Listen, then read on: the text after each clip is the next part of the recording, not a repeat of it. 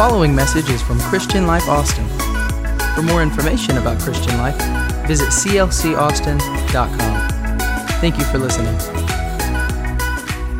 But I'm finishing a series tonight that I call The Life God Blesses. And uh, I have enjoyed this series, and I trust you have. We've had a good, good time talking about some things in this session, in these series. So we're going to finish tonight. And in the month of March, we're going to talk on Sundays about the road to redemption. We're going to, we're going to lead up to the cross, the road to redemption. Aren't you glad Jesus went to the cross for us?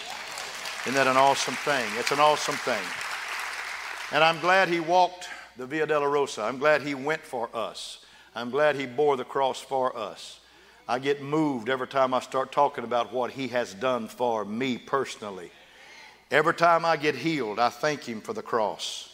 When I got saved, I thank Him for the cross. Because I'm alive and well today, I thank Him for the cross. The cross said no to the devil and yes to sinners. Amen.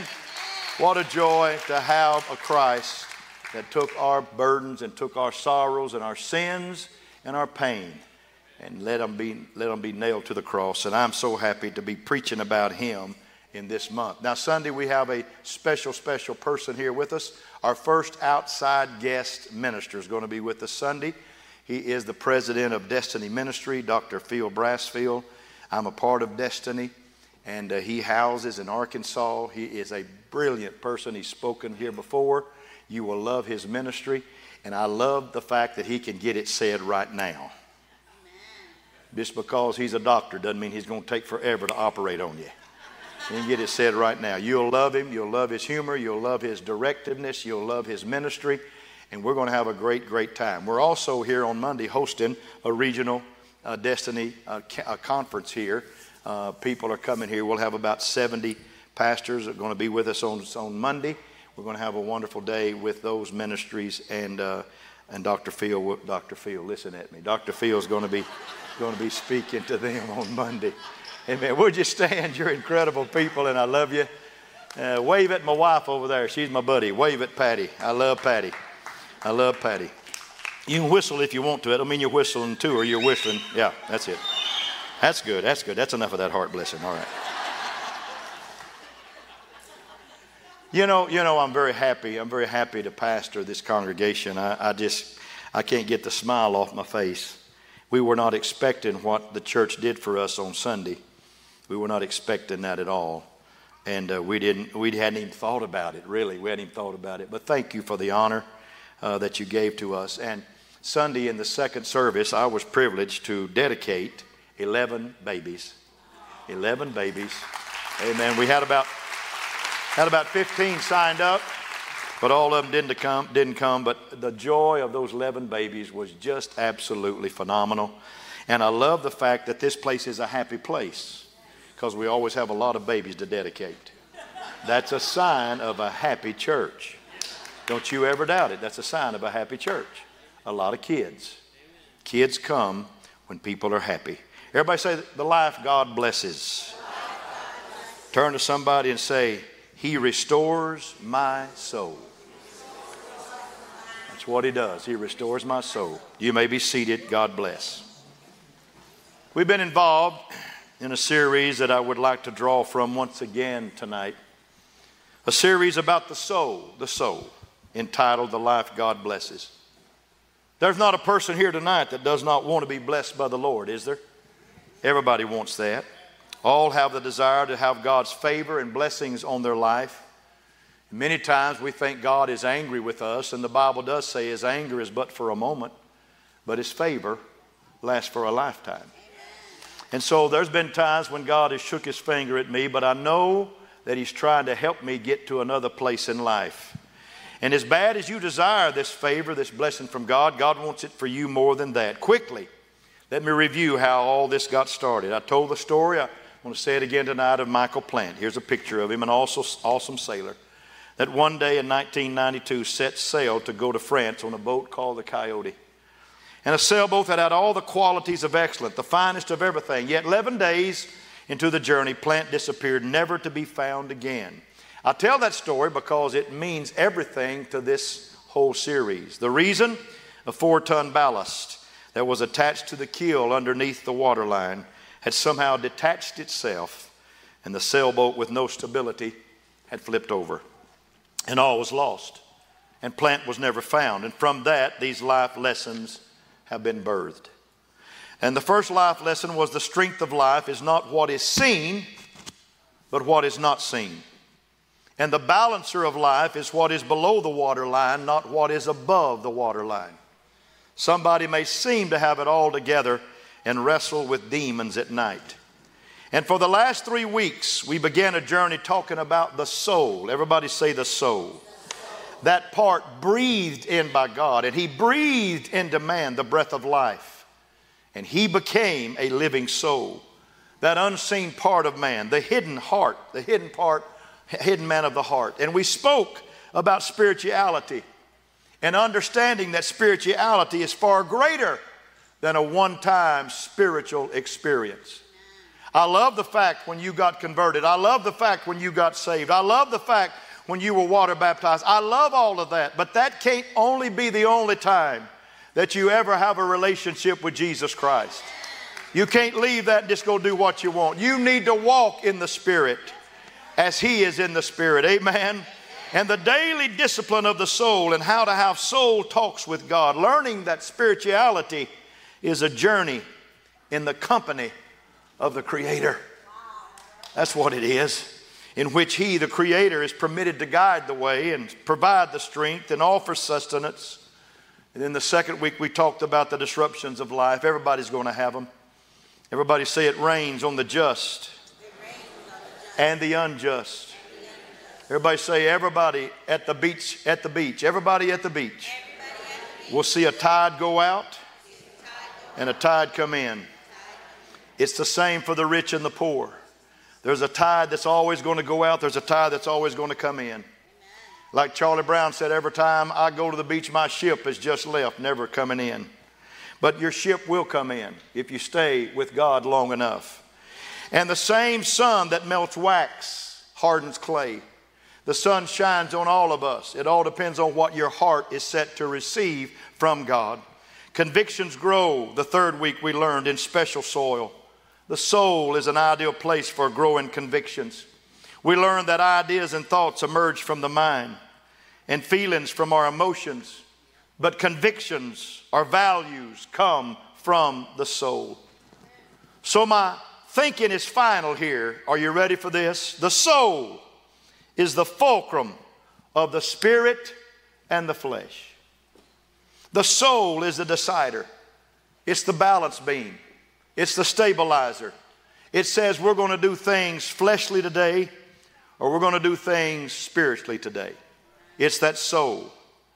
David said, He restores my soul. And I want your soul to leave here restored tonight when we take communion. I want you to walk out of here saying, I'm going to listen to my soul. I'm going to let my soul tell God what it needs to tell God. I'm going to get honest with God in my private moments. I'm going to get honest with God in my prayer time. I'm going to get honest with God in my Bible reading. I'm going to get honest with God with my family. I'm going to let my soul be the stabilizer and the balancer of my life. I read about a man that was rescued on a deserted island, and he was the only one there. He was the only one on the island. There were three huts behind him. One he declared was his home, the second he declared was his church, and the third he declared was the church he used to go to.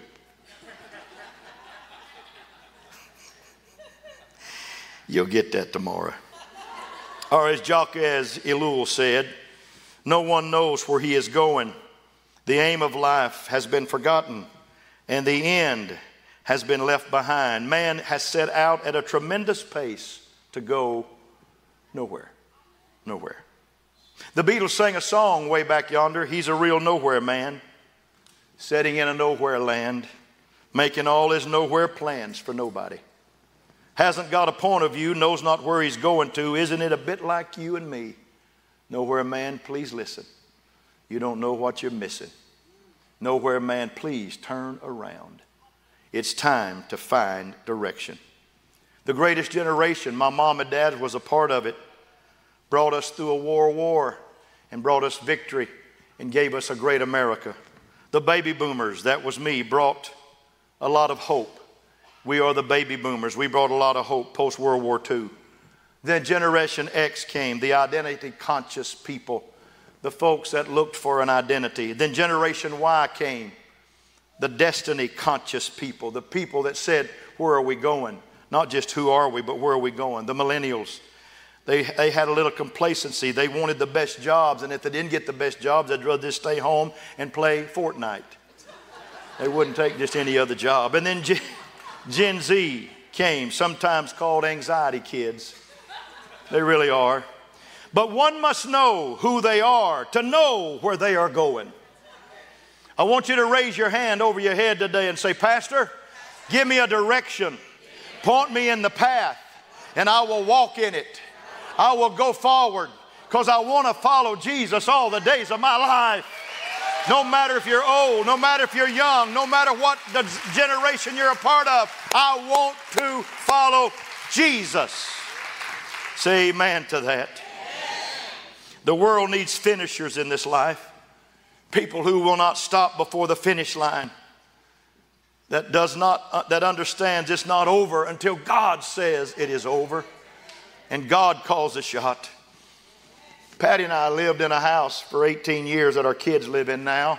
Brad and Cass bought our house that we first lived in when we moved to Austin. We got such a great deal on it. We bought it for almost a song because Circle C was going bankrupt, and we didn't know it till two weeks after we had bought the house. And we thought we'd bought a money pit, but we didn't. They came back, and we had a nice home for 18 years. But we used to have some neighbors next door, and they were wonderful neighbors. They really, really were. They were kind of people that were just, they were charged with doing it right and doing it the best way. And their family was so together. And they had this young son who played the piano. Oh, he played the piano. Practiced hours a day. And when we were outside or even at our kitchen window sometime, we could hear the noise coming from their house. You could hear him. He made a lot of mistakes, a whole bunch of mistakes. In fact, he wasn't that good. He hit a lot of bad notes. When I was in the backyard, I just want to say, Oh God, help him, help him. But he would go back and try again. And when he made the mistake, he'd go back and do it over.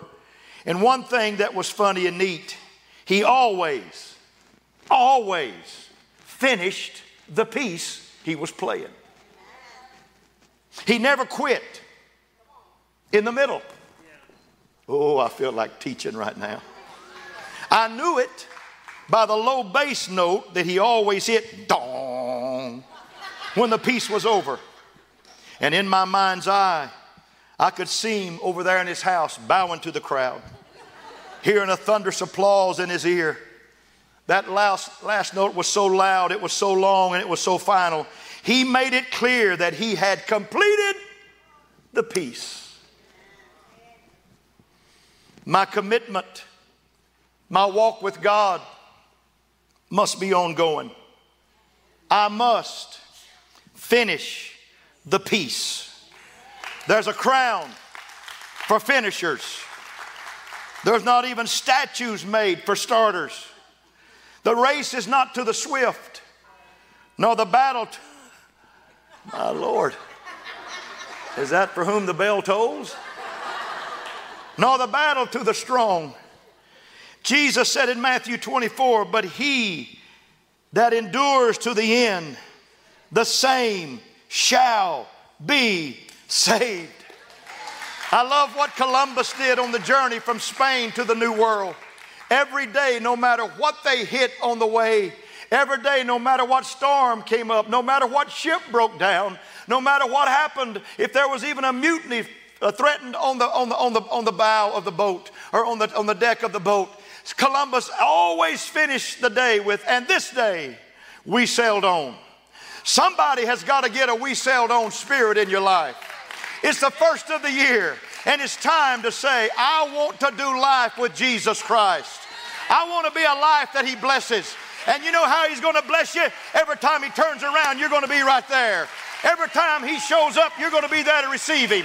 Every time you pray, he's going to be there to answer. There's something about the legacy of this thing called the life God blesses. Mm. Mm-mm-mm. The commander came to a town. He heard all the monks had fled to the mountains. That is all but one. And the commander became enraged because he heard that one had not run to the mountains afraid of him. And he marched to the monastery and kicked in the gate, and there stood one lone monk by himself. And the commander said, I am he who can run you through with a sword without batting an eyelash. And the monk answered, I am he who can let you run a sword through me without batting an eyelash. You don't scare me.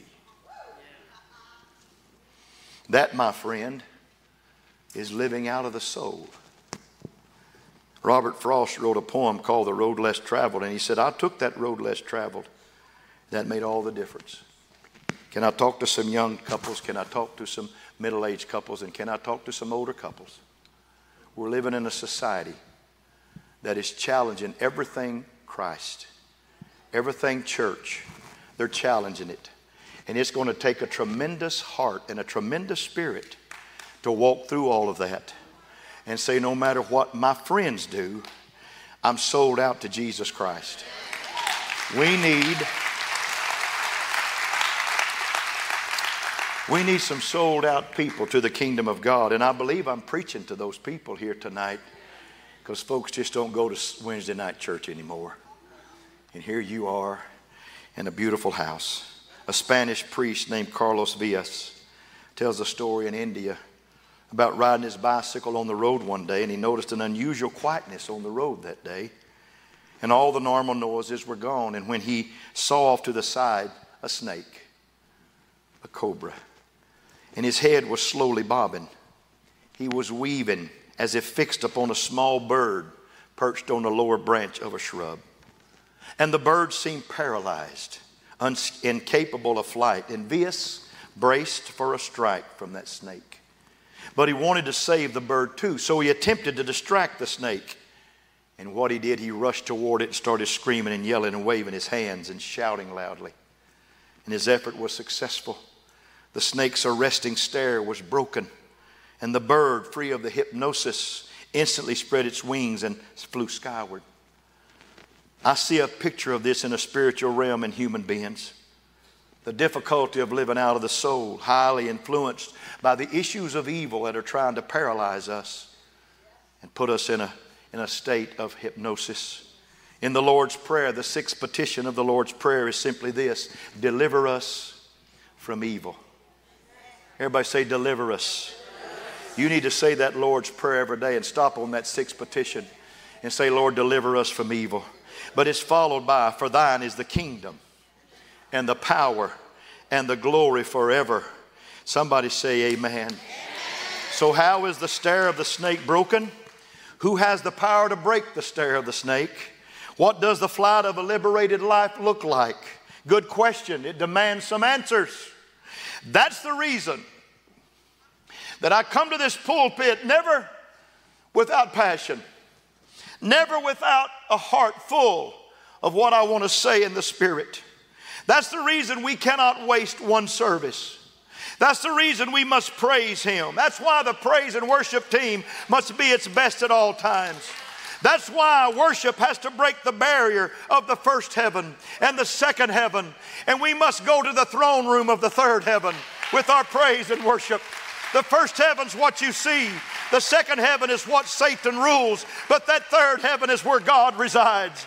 And when you signature your praise with the name of the Lord, you can break through the second heaven and you can go to that place where Jesus resides. I'm telling you, we cannot waste a service. We must break the stare of the serpent and live righteously and godly in this present world. Ah. From one Sunday to the next, the stare, of the, snare, the stare of the snake has tried to hypnotize people and bring them to a spiritual swoon. We cannot throw away one service. There are no throwaways now. They must all count. Folks, I don't say it often, but the Lord is coming soon.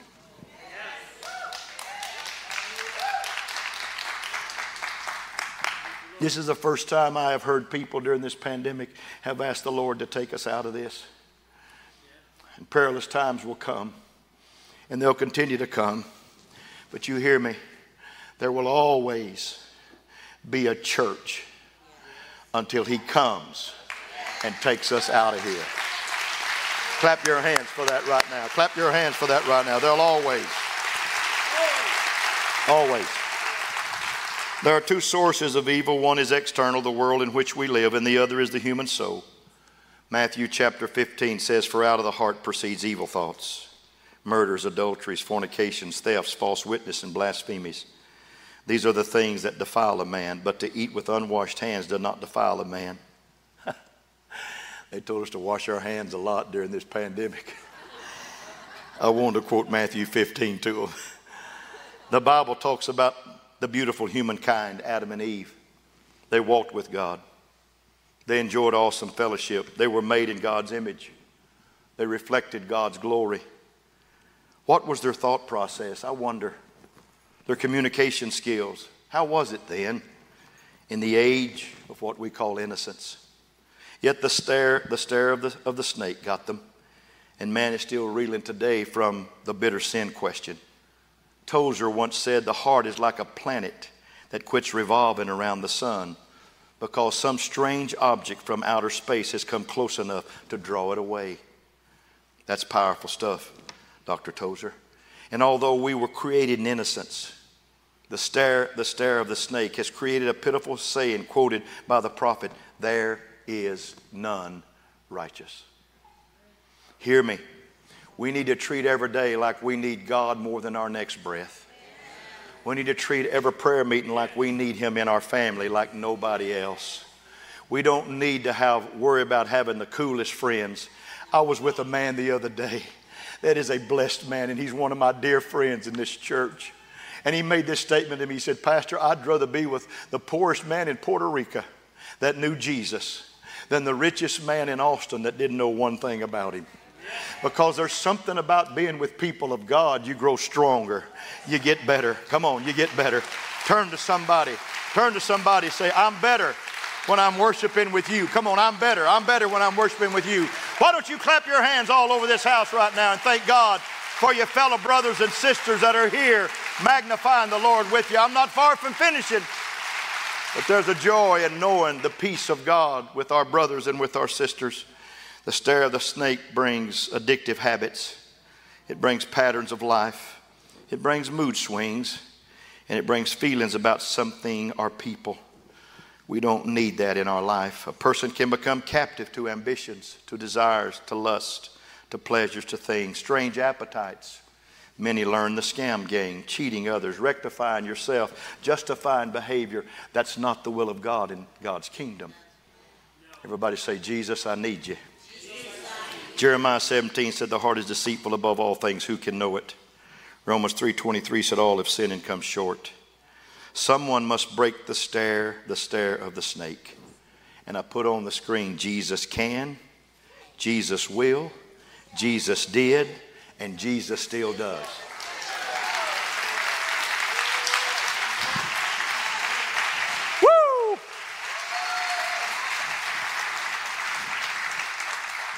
The leper said, Jesus, if you will, you can make me whole. And Jesus said, I will, be thou made whole. Jesus can, Jesus will. Jesus did at the cross, and Jesus still does. When the enemy comes after you, quote that right there. Take a picture of that. Put that on the refrigerator. Jesus can, Jesus will. That's an original Rex right there. Jesus did, and Jesus still does. Jesus can, Jesus will. Jesus did, and He still does. Hallelujah.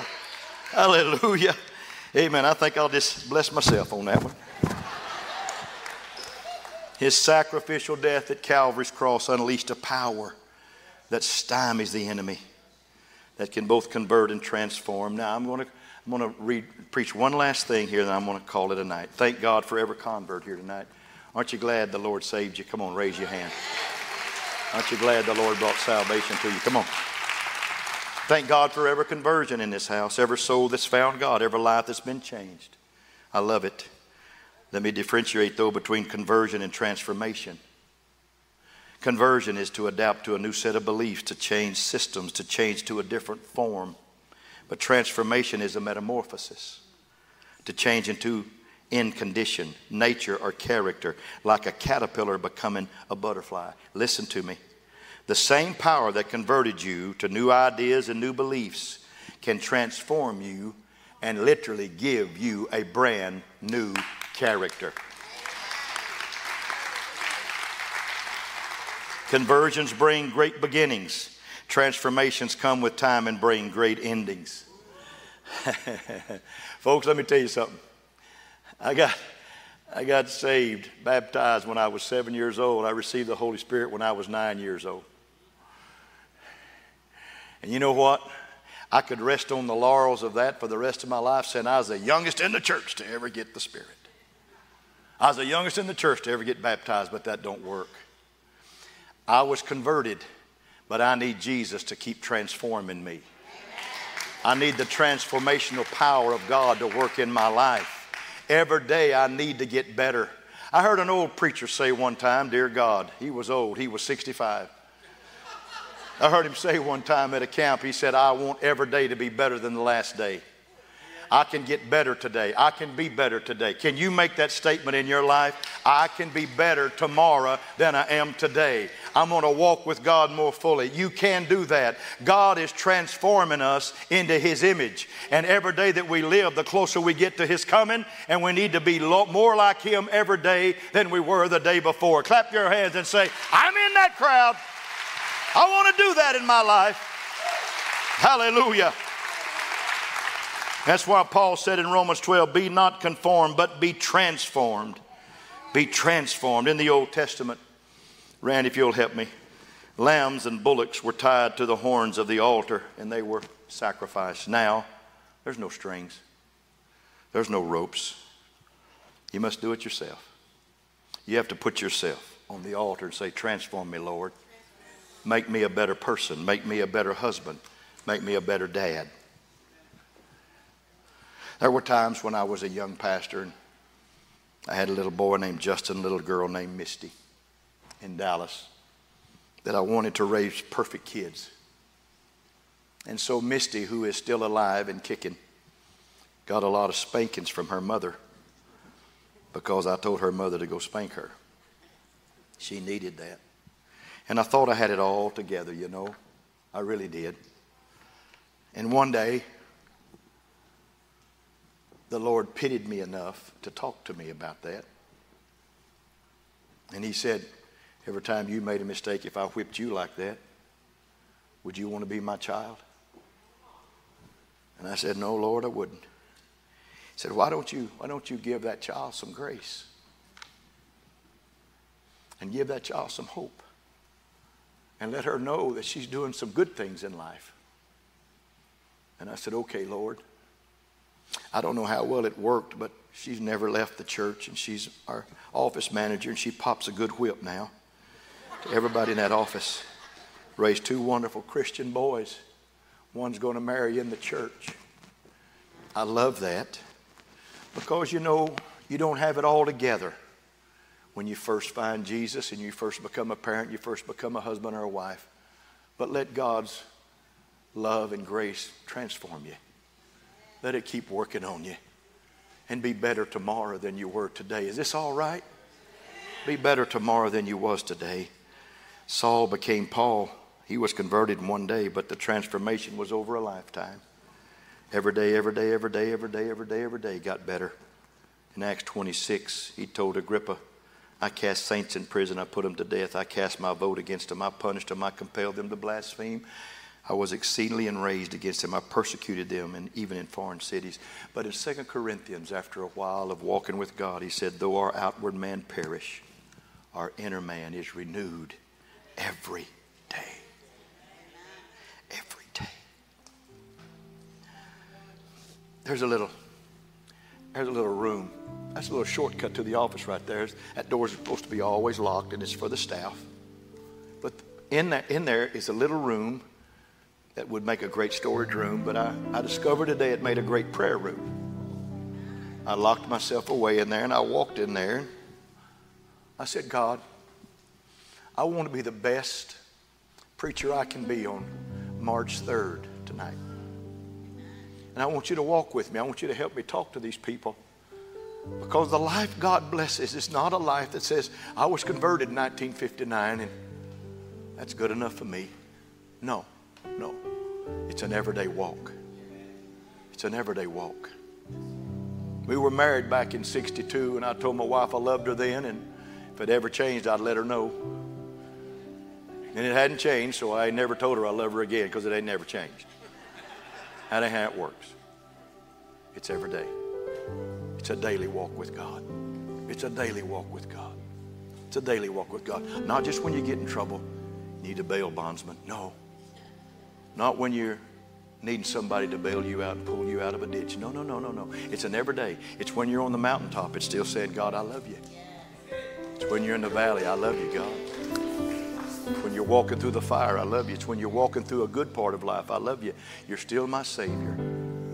It's transformation every day, every day, every day. So, as the monk on the bicycle, I must rush to you on Sunday and Wednesday to get the stare of the snake away from you. It's more than a conversion, it's a transformation. You either become transfixed by the stare or transformed by the Spirit. It's your choice. It's your choice. And I close with this story. A French soldier injured on the front line told the doctor that had him on the table Dig a little deeper, Doc, and you'll find Napoleon the Emperor in there somewhere. I wonder, what does God find when He probes a little deeper in us? Does He find a God factor? Does He find a world factor? David said, He restores my soul. And, my soul is going to be restored tonight. Would you stand? The great 20th century spiritual leader Samuel Shoemaker, who played a significant role in the development of Alcoholics Anonymous, seems to have been telling us something of his mission when he wrote. Please hear this what he wrote I stand by the door. I neither go too far in nor stay too far out. The door is the most important door in the world. It's the door through which men walk when they find God. There's no use by going way inside and staying there when so many are still outside and they, as much as I, crave to know where the door is. The most tremendous thing in the world is for men to find that door, the door to God. The most important thing any man can do is to take hold of one of those blind, groping hands and put it on the latch, the latch that only clicks and opens to a man's own touch. So I stand by the door and wait for those who seek it. I'd rather be a doorkeeper, so I stand by the door. So today, I thank the Lord for 31 years here. I thank the Lord for going on 51 years of ministry. I, I love you, but I don't need that. Thank you, honey. I thanked Him for it. But I said, Lord, I want to ask you a question. Am I better off today? Am I closer to you today than I was five years ago, 10 years ago? Am I closer? Are you still transforming me? Are you still making me love people greater? Are you still causing me to love my family to a deeper devotion? Am I still loving you like I should love you? Do I still appreciate what you did for me on the cross? I really asked him that today, and I couldn't ask him without crying. Because if you knew my story, if you knew where I came from, if you knew how deep we were in poverty and never thought we could get out of that hole, it wasn't a sin question, it was a poor question. We just didn't ever think we'd make it. And God finally brought us out. He finally brought us out, and my dad and mom started doing better. And then the first church I ever took, I didn't ever think we was going to get that church going. We were so in debt. I took a church in debt, and that church stayed in debt. But God brought us out. Hallelujah. And I got close to God in those times, and I called on the name of the Lord in those times. And now we've got this beautiful place here. I'm honored to stand on this platform and preach to people on Wednesday night. But I want to tell you, I want Him to transform me even greater than I've ever been transformed in my life. I want to grow in Him. I want to grow in Him. I want to get bigger. I want to get stronger in Him. And I want all of you to go with me. Let's go somewhere, all right? Thank you.